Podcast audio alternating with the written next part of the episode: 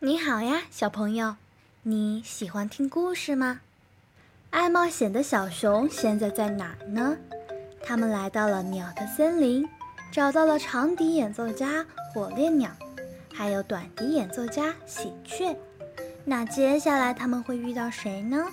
他们来到了八哥家，八哥正在和鹦鹉一起练习乐器，看起来好像是同一种乐器。都是黑黑的圆棍子，前端长着一个小小的嘴巴，有银色的按钮。但是它们的声音好像不太一样。八哥演奏的声音是这样的，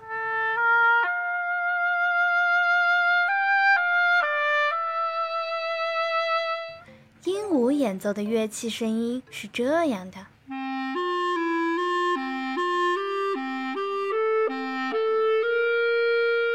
小熊疑惑地问：“为什么你们的乐器看上去一样，声音却不一样呢？”八哥说：“我的乐器是双簧管。”鹦鹉说：“我的乐器是单簧管哟。”你再观察一下，有什么不同的哟？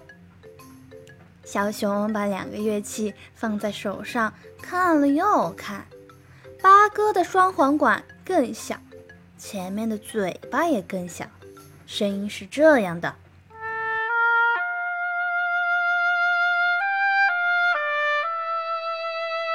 而鹦鹉的乐器声音是这样的。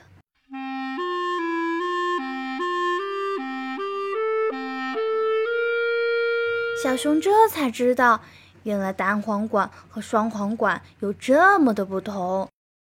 告别了八哥和鹦鹉。他们要去找下一位音乐家了。火烈鸟说：“请大家耐心等待，它只有天黑了才会出现。”在黑夜里，他们看到树梢上挂着一双圆圆的眼睛，正在发光。啊，是猫头鹰！猫头鹰正在树梢上演奏着。小熊从来没有听过这样的乐器声。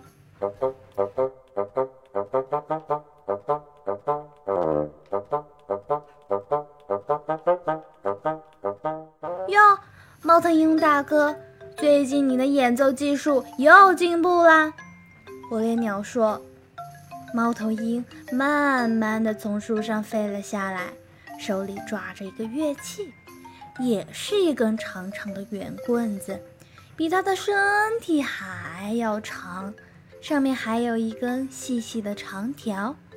猫头鹰说：“我可是要成为最好的巴松演奏家呢。”巴松的声音听起来轰隆隆的。小熊说：“原来这个叫巴松，好奇怪的名字呀！”小猫邀请了火烈鸟、喜鹊、八哥、鹦鹉、猫头鹰加入了乐团。现在。木管乐器的音乐家们都到齐了，他们可以在鸟的森林里不被打扰的练习啦。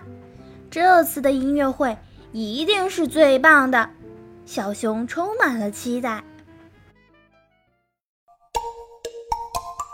阿波罗音乐启蒙？